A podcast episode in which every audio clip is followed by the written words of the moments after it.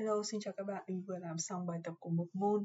À, cái môn này nó yêu cầu là phải xem khoảng tầm 5-6 video bài giảng và sau đấy thì à, trả lời câu hỏi ở phía sau mỗi video. Mỗi video thì khoảng tầm 15-20 phút thôi nhưng mà để làm hết thì cũng phải mất khoảng tầm ờ, uh, 2-3 tiếng gì đấy tại vì vừa nghe giảng xong rồi còn phải hiểu xong rồi ghi chép rồi tra cứu thêm đại loại là cũng tốn thời gian.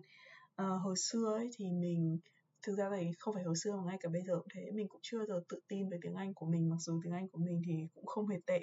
Và mình có thể dùng ừ, khá là thoải mái, chỉ trừ cái khoản viết ra, tức là viết thì mình vẫn hay cần phải hỗ trợ bởi từ điển hay là Google để tra từ rồi tra lại à, cấu trúc ngữ pháp, kiểu kiểu như thế.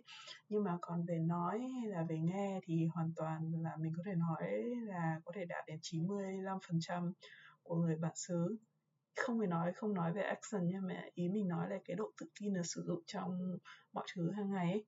À, gần như là ít khi gặp rắc rối. Hồi xưa ấy, chắc là do vì mình kém tiếng anh ở hồi bé.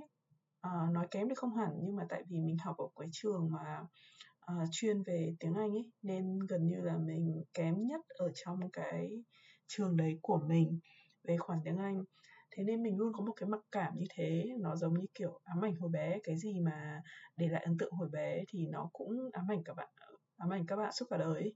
đó thế nên mình cứ luôn nghĩ là mình cứ học mãi thì nó sẽ không vào hay là mình có có luyện hay dành thời gian luyện tiếng Anh mãi thì nó cũng không bằng như người khác ấy và thấy nhiều bạn kiểu xem phim hay là uh, xem phim không cần phụ đề này à, hồi xưa sẽ thấy thế hay là kiểu nghe tiếng Anh do gió gió mà vẫn có thể à, bắt bắt được nội dung ấy. Mình thấy nề phục lắm. Thế mà bây giờ thì à, đợt này mình hay nghe nhiều tại vì à, đi học MBA thì phải nghe nhiều xong rồi phải đọc nhiều ấy mà vừa học vừa làm nên thành ra là không có nhiều thời gian để ngồi nghe lâu ấy. Thế là sau đấy ở trong cái môi trường mà cường độ tiếng Anh cao như thế thì mình thấy rõ là tiếng Anh của mình khá hơn khá hơn hẳn luôn à, bây giờ xem video các thứ là mình cứ tua luôn nhanh gấp đôi ấy. tức là nói nha nói rất là nhanh. Mình nghĩ là kể cả tiếng Việt nghe nghe nhanh như thế cũng khó. Thì mình thấy là tốc độ nghe của mình tương đương với là tốc độ của tiếng Việt rồi. Tất nhiên là vẫn có thỉnh thoảng có những cái từ mà mình không hiểu được. À, thì bản thân đó là những cái từ mà mình không hiểu được nghĩa. Tức là kể cả từ đấy có nói bằng tiếng Việt thì chắc mình cũng không hiểu. Chứ không phải là do mình không nghe được cái từ đấy là cái gì thế nên đúng là luyện tập nhiều ấy thì nó cũng sẽ tiến bộ hơn hẳn đấy. Và lúc mà đi học MBA thì nói chuyện với cả các bạn thì kiểu phải hay phải tranh luận hơn hay phải thảo luận kiểu nói sâu hơn ấy thì nó cũng rèn được kỹ năng nói khá là nhiều. Và quả thật là ờ, các bạn có nhớ là hồi mình bắt đầu làm YouTube ấy uh, mình vẫn còn nhớ cái video đầu tiên video đầu tiên của mình nó cũng rất là ngập ngừng xong rồi uh, không có nói trôi chảy đâu xong rồi dần dần mình làm video video xong rồi làm youtube nhiều ấy thì mình học được cái khả năng là vừa nói vừa nghĩ và cái suy nghĩ nó rất là mạch lạc ấy. Các bạn nhớ không? Nếu mà các bạn nào để ý mình từ hồi đầu ấy thì các bạn sẽ thấy có một cái sự khác nhau trong cái sự mạch lạc của mình lúc mà mình nói chuyện. Uh, và sau một thời gian mà mình dừng không làm youtube nữa và bây giờ khi mình quay trở lại nói thì các bạn cũng sẽ thấy là mình nói bị vấp hơn nhiều này. Hay là đôi khi kiểu đang nói giữa trường cái tự dưng quên mất là đang nói đến đâu hay là dùng các cái từ tiếng việt nó không hợp lý lắm ấy. Đấy nên tất cả các kỹ năng đấy nó cần phải luyện đấy. À, các bạn hay thấy tại sao mình cứ hay comment dạo ấy? Thì comment dạo cũng là một cách để để hiểu được cái ờ, thị trường cộng đồng người Việt và cũng là để rèn luyện tiếng Việt đấy. Uh, rèn luyện cách viết này xong rồi rèn luyện cách nói này. Giống như là chồng mình mình suốt ngày than thở uh, chồng mình không biết nói tiếng Việt nói thế thì không hẳn. Tức là chồng mình lúc mà nói tiếng Việt ý, thì chồng mình không hề sử dụng các cái từ đệm tiếng Anh đâu. Mình các bạn để ý là lúc mình nói chuyện mình hay dùng các cái từ đệm tiếng Anh đúng không? Tức là thỉnh thoảng nói lại chen vào. Và nếu mà để không dùng từ đệm tiếng Anh ý, thì thực sự là mình cần phải rất là để ý tức là mình cần phải rất là để ý và cực kỳ chú ý trong lời nói của mình thì mình mới không dùng từ đệm. Tại vì bây giờ mình ở trong cái môi trường mà uh, tiếng Anh có nhiều từ nó quá quen với mình rồi ấy thế nên thành ra là mình dùng cho thói quen và nó sẽ nhanh hơn với mình nếu mà mình dùng xen lẫn tiếng Anh với tiếng Việt. Giống như là con mình ấy, bây giờ nó cũng nói xen lẫn tiếng Anh với tiếng Việt. Nhưng mà mặc dù chủ yếu là nói nó nói tiếng Anh. Nhưng mà riêng chồng mình ấy, mình không hiểu sao là lúc chồng mình nói tiếng Việt ấy, thì chồng mình không hề xen lẫn bất kỳ một từ tiếng Anh nào đâu. Gần như không bao giờ. Và kết quả là gì? Là chồng mình nói tiếng việt rất là kém. Thực sự luôn. Tức là mình có thể nói là chồng mình nói tiếng việt theo cái kiểu là, tức là nói thì nói được vẫn là truyền đạt được. Nhưng mà cái logic trong cái cách nói tiếng Việt hay là cái cách chồng mình đặt câu hỏi trong tiếng Việt ấy, nó không có hợp lý một tí nào và làm cho mình cực kỳ là bực mình ấy, thỉnh thoảng. Ví dụ như là chẳng hạn là bọn mình đang nói chuyện với nhau à, xong rồi chồng tức là cái cách tư duy của chồng mình cũng hơi có vấn đề trong cái việc giao tiếp ấy.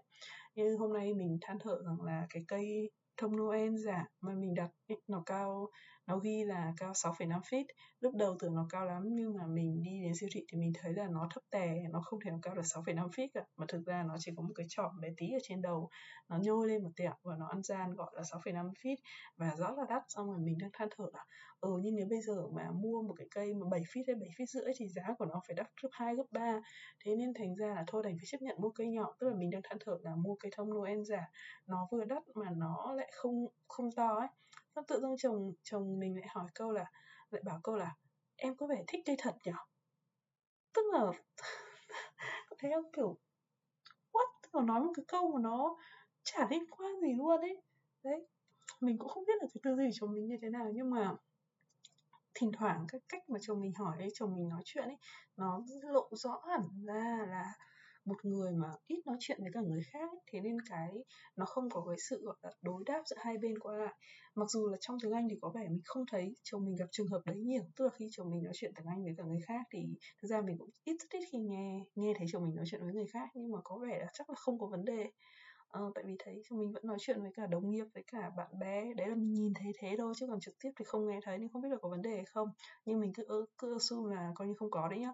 Nhưng mà thực sự trong tiếng Việt ấy thì mình thấy rõ ràng là chồng mình cái cái cái cách mà chồng mình tương tác um, kiểu đối thoại ấy, nhiều khi nó không có không có đúng nó không có thế nào nhỉ? Rất là khó diễn tả nhưng mà đại loại là nó không có bình thường một tí nào ấy như kiểu ông nói gà bà nói vịt ấy hay là cái cách mà chồng mình đặt câu hỏi ấy, nó không phải là ý mà chồng mình nói. Nói chung là cái đấy nó thể hiện rõ ràng là của một người mà ít giao tiếp ít nói chuyện với người khác. Vì vậy nên dễ dàng nhận ra ngay tức là kiểu nói chuyện khá là ngây ngô ấy. À, đấy nói chung là mình mà ngồi mà chê chồng mình chắc là mình chê hai ba tháng không hết chuyện ấy đó, thì mình mới thấy là bất kỳ một cái gì nó cũng cần phải có luyện tập. Cứ luyện tập dần dần dần ý, thì mình sẽ tốt hơn. Rồi đợt nào mình nói chuyện nhiều với cả người Việt này, chăm chỉ lướt web này, comment linh tinh này, thì cái khả năng tiếng Việt của mình, khả năng tư duy và trình bày của mình nó cũng tốt hơn. Ờ thế nên ờ, thành ra mình đang nghĩ là có lẽ không chỉ vì, không chỉ là mình podcast bằng tiếng Việt mà mình sẽ làm một kênh podcast bằng tiếng Anh, nhưng mà mình chỉ không biết là mình nên chia sẻ cái chuyện gì để cho nghe nó lý lý thú đối với cả người Mỹ. Tại vì kênh podcast dùng tiếng Anh thì chắc là sẽ nhắm vào đối tượng là người Mỹ ở đây.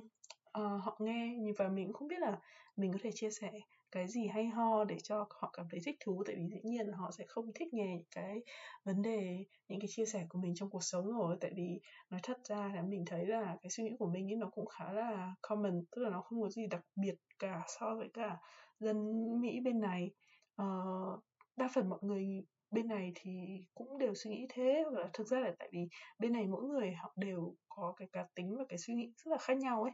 Thế nên thành ra chả có suy nghĩ nào gọi là suy nghĩ đặc biệt cả uh, còn ở Việt Nam thì mình thấy nhiều cái nhóm người có cái các có cái hệ suy nghĩ giống nhau. Có lẽ là do giáo dục của Việt Nam mình ở trong ở trường là là theo sách giáo khoa có giáo trình cụ thể thế thành ra là nó theo một cái quy chế từ bé lớn rồi nên mọi người sẽ có một cái lối suy nghĩ nó na ná nhau. Còn như kiểu ở nước ngoài hay là ở Mỹ thì nó không có giáo trình gì hết uh, thầy cô tự đưa ra trình xong rồi mỗi nơi mỗi khác các bạn thì rất là rộng lớn. Thế nên thành ra là có quá nhiều dạng người dạng tính cách nhưng chả ai giống nhau cả.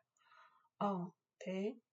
Anyway, nội dung của buổi hôm nay chỉ có ý là bất kỳ một cái gì cũng cần có luyện tập và nếu mà khi bạn bắt đầu luyện tập thì chắc chắn là nó sẽ có kết quả. Đó, thế thôi, bye bye, hẹn gặp lại các bạn ngày mai.